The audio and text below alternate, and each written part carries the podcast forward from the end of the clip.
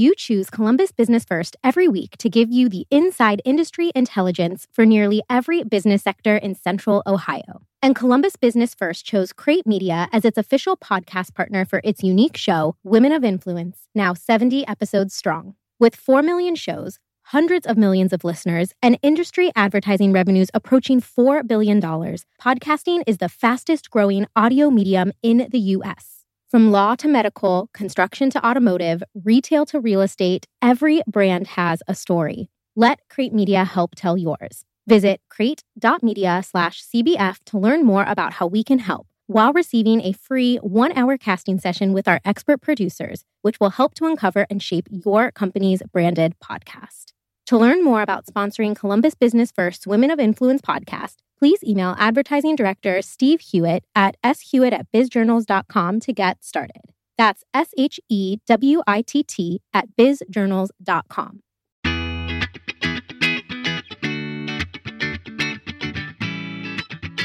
Hi, y'all. This is Eleanor Kennedy, Assistant Managing Editor of Columbus Business First, and the host of this podcast, Women of Influence. This podcast features conversations with Columbus's leading women in business, in which they talk about how they gained power, how they keep it, and how other women can follow in their footsteps. Today we're chatting with Heather Blair, Columbus Tech Hub leader for JP Morgan Chase. Thanks for joining us, Heather. Thank you. I'm very glad to be here. So, Heather, to start off with, just to give everybody kind of a basic understanding, I was hoping you could tell me a little bit about your position at JP Morgan. What does that entail leading this tech hub that we have here in Columbus? What are you responsible for, and what is your team really handling? We're very fortunate in JP Morgan Chase to have 5,000 technology uh, strong employees here in Columbus. And so my responsibility as the tech center lead is to make sure that as a technology community, we're coming together as one tech organization and doing everything that we can to deliver for all of our customers in Columbus and, and across the globe. And so my responsibility is to make sure that we're working as one tech organization and finding ways to grow our skills and, and introduce new technologies and to make sure that we're delivering great functionality for our customers. Can you give me some examples of technologies that you're working on or, or um, just other projects that, that people might not realize came out of Columbus? Just recently, if we think about the pandemic and the way that we had to react for our customers there, um, a couple things that, that we did out of Columbus. One is making sure that we are satisfying the needs of all of our 39 million mobile customers. So if we think about giving people ways to interact with us differently and being able to do things online or digitally versus doing those things going into a branch if people wanted to stay at home. And then we're also very proud of the fact that as we looked at the PPP program for small businesses and the, the government funding there to help small businesses within Columbus and elsewhere, but that was led out of Columbus as well with all the great development to make sure that that was done digitally for our customers very quickly in a time of the pandemic when they needed it the most.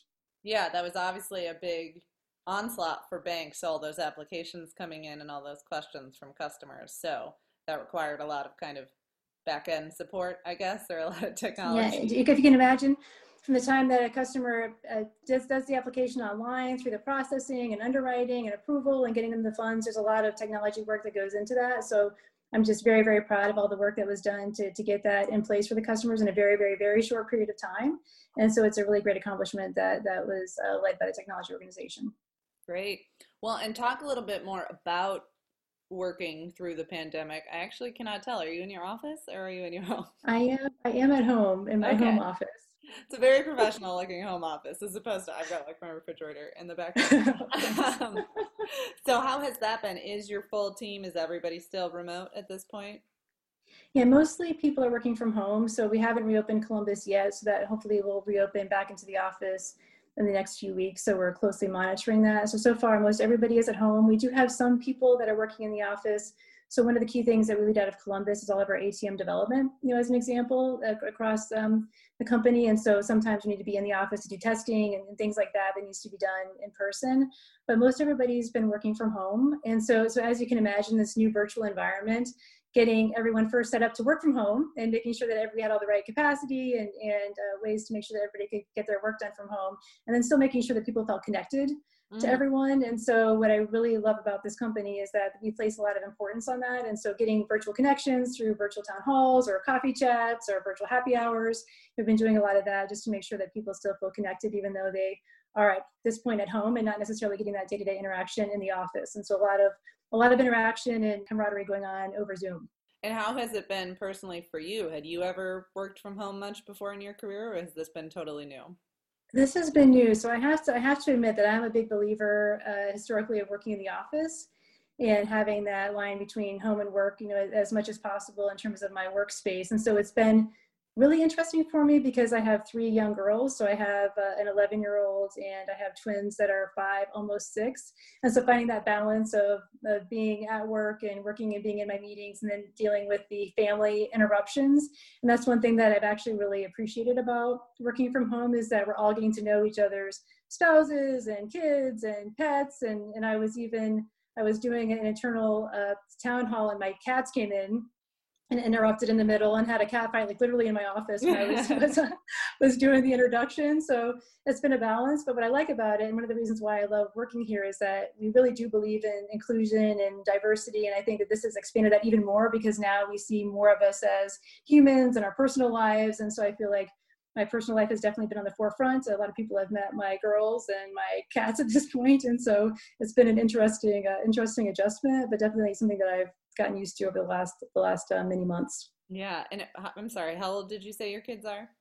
My oldest is 11 in the sixth grade, and then I have twins that are five, almost six. They'll be six in a couple of weeks. Gotcha. And are they back in school or fully remote right now? They are fully remote. Okay. So we're doing the virtual a virtual learning. So the twins are starting kindergarten, and then my oldest is starting middle school in the sixth grade. So all all virtually right now. And how are how is that going? That's a new wrinkle on top of the past six months of just being, or I guess in the spring you were virtual, but yeah, it's uh, it's so far it's going well. So I did decide to to have a learning coach come to help during the course of the day to help the girls through school because yeah. um, and as you can imagine it's kind of hard to balance, especially with kindergarten because they yeah. aren't as self sufficient, and so I'm fortunate to have someone that's um, that's helping during the course of the day to get them through their schoolwork.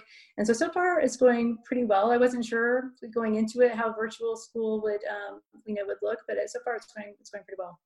Hopefully it's not. I feel kindergarten. I feel so bad for kindergartners. So I do too. I know. it's sad. You're so excited, and then yeah. Uh, hopefully they'll be able to to get all those. They'll get tired of school eventually, so I guess they get a little more time.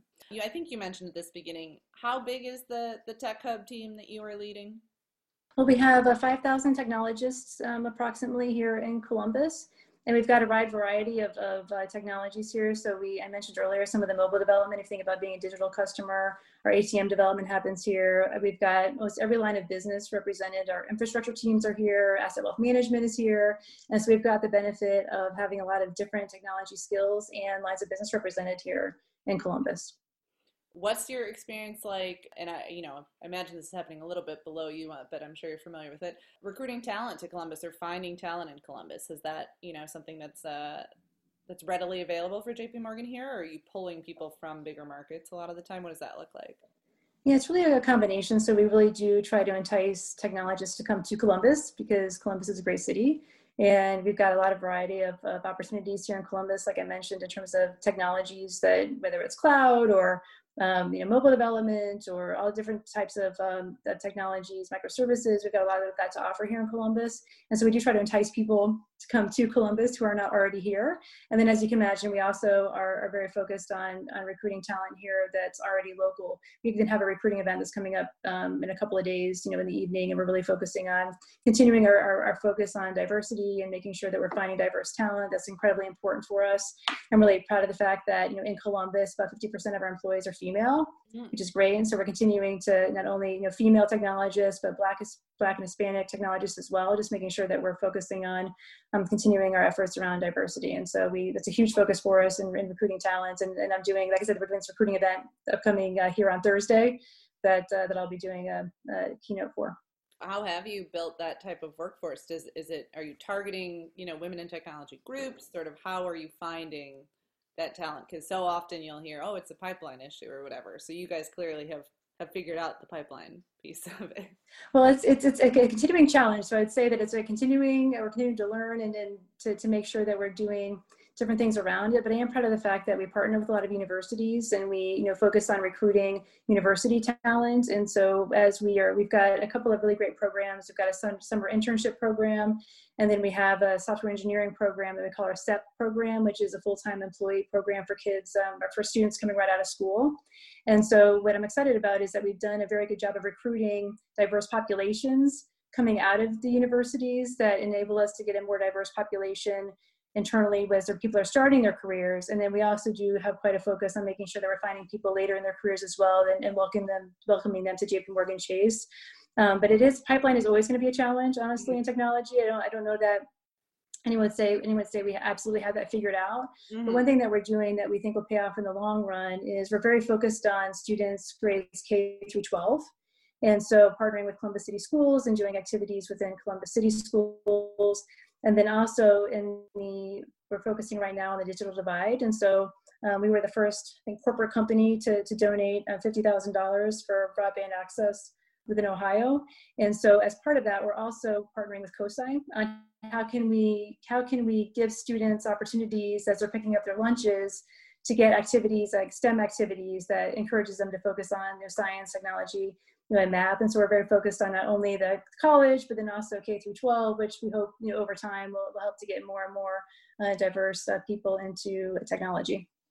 Awesome. Well, that all sounds great. Well, you yourself, now, if I'm reading your bio correctly, you were on more of the business side before you got into this kind of IT arena. Is that right? Can you talk a little bit about your background? Yeah, sure. So I've been fortunate to have roles both in technology and in the business. And so, you know, I was it's interesting, to, especially thinking about being, um, you know, female in, in technology. I was very fortunate to be raised by an engineer. And so I was raised to believe that I should stay focused on math and science and continue that journey. But kind of ironically, in college, I ended up um, not majoring in, in computer science and came out of college and just kind of fell into into technology because I was hired to do some training. So, like, so, so I've been at the bank now for almost 21 years. And so when I first came in, it's when banking center managers were first getting their very first computer.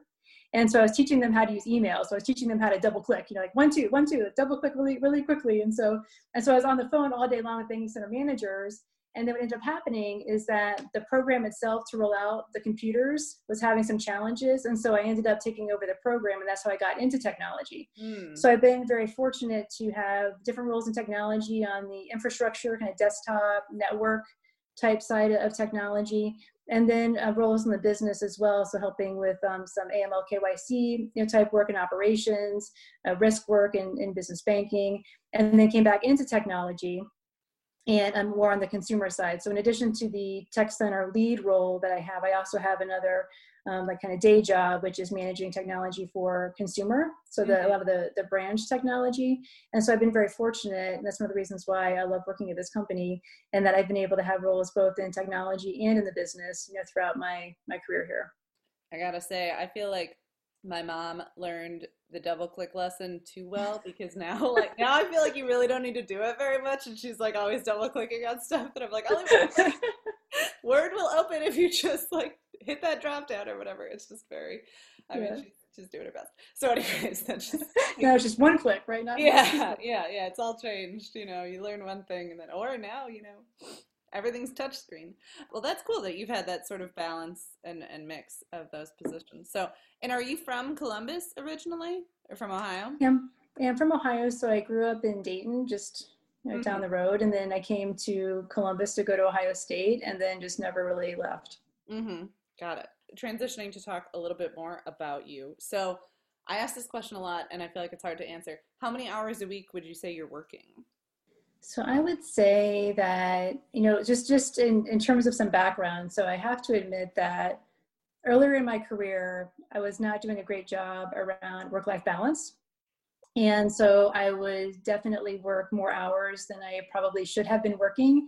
And so over time, I've had to train myself to make sure that I recognize that I just need to, to focus on the time that I'm in the office of being as productive as possible and making sure that I've got the right team um, you know, around me. And then that allows me just to, to have work-life balance.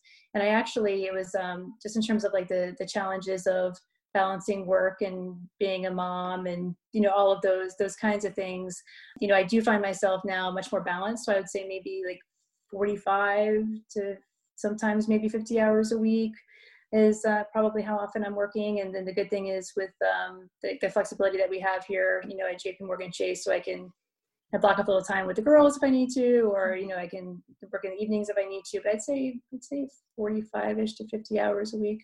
Mm-hmm. I feel like, well, for me at least, at the beginning of the pandemic, the work from home thing meant that I was working like all the time and also there was just so much news happening so it was like we're just always working like weekends nights whatever and now it's definitely like i think there is more kind of balance coming but had, is that an adjustment you had to make since the time you're in the office is still in your home I did have to make that adjustment. It was funny because um, so so I'm also divorced, and so I so the girls are with me half of the time, and they're with their dad half of the time. And so what I was doing in the beginning, exactly to your point, is on the evenings that I didn't have the girls, I found myself still sitting here, you know, at, at eight or eight thirty because what else was I going to do? Because I couldn't couldn't go anywhere because every, yeah, everything was closed, and and so I would find myself just staying staying online and, and staying uh, working much longer than I probably should have been. But like you said, over time I adjusted, and as things reopened, I was able to you know kind of get out a little bit more, and that allowed me to make sure that I was I was signing off. Yeah, yeah, for sure. It's been I think it's a little better now. We'll see when it gets dark outside and it's too cold to do anything, maybe we'll all be back to just all work all the time.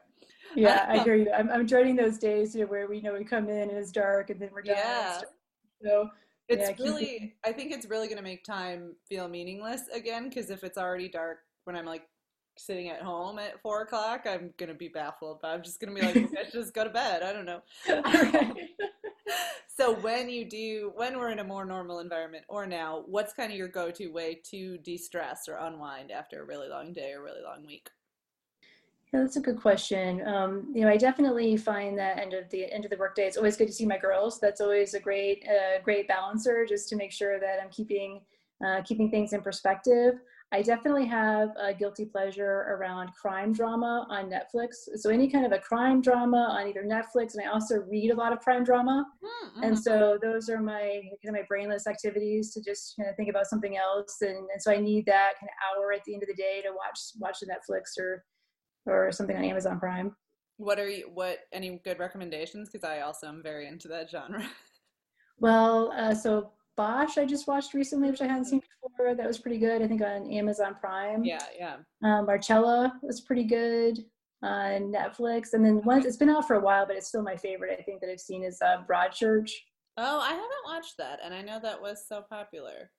It was pretty good. I feel like we're we just watched The Night Manager, which was very popular a couple years ago, which is a little more like Bond than just like detective My husband's very into James Bond.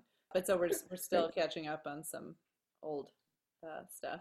So I gotta try. I gotta try and get some more on my list. A Couple final questions. Oh, I think this is my last one. If you were talking to somebody entering the workforce right now, what advice would you give them uh, if they were interested in having a career that looked a bit like yours, following in your footsteps? Yeah, when I think back about starting earlier in my career, I do think that, I do, and I do talk to people earlier in their career about this, is I think sometimes we feel pressure early on to know exactly what our career is going to look like.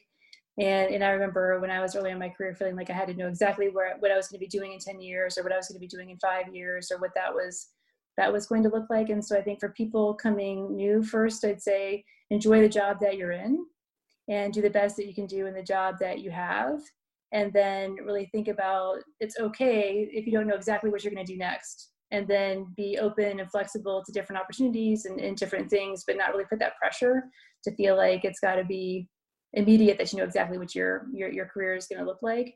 And then i would say on top of that to always be learning. You know it's really important to keep learning and trying different things and and staying fresh. And so i, I definitely like to change roles um, you know every every few years or so to get a different experience. And so i just say to stay flexible and open to opportunities that uh, that come up. Awesome. I think that's great uh, advice and I, I really enjoyed chatting with you. So thank you so much for making some time in your schedule here today heather. Well thank you. I enjoyed it. All right. Appreciate it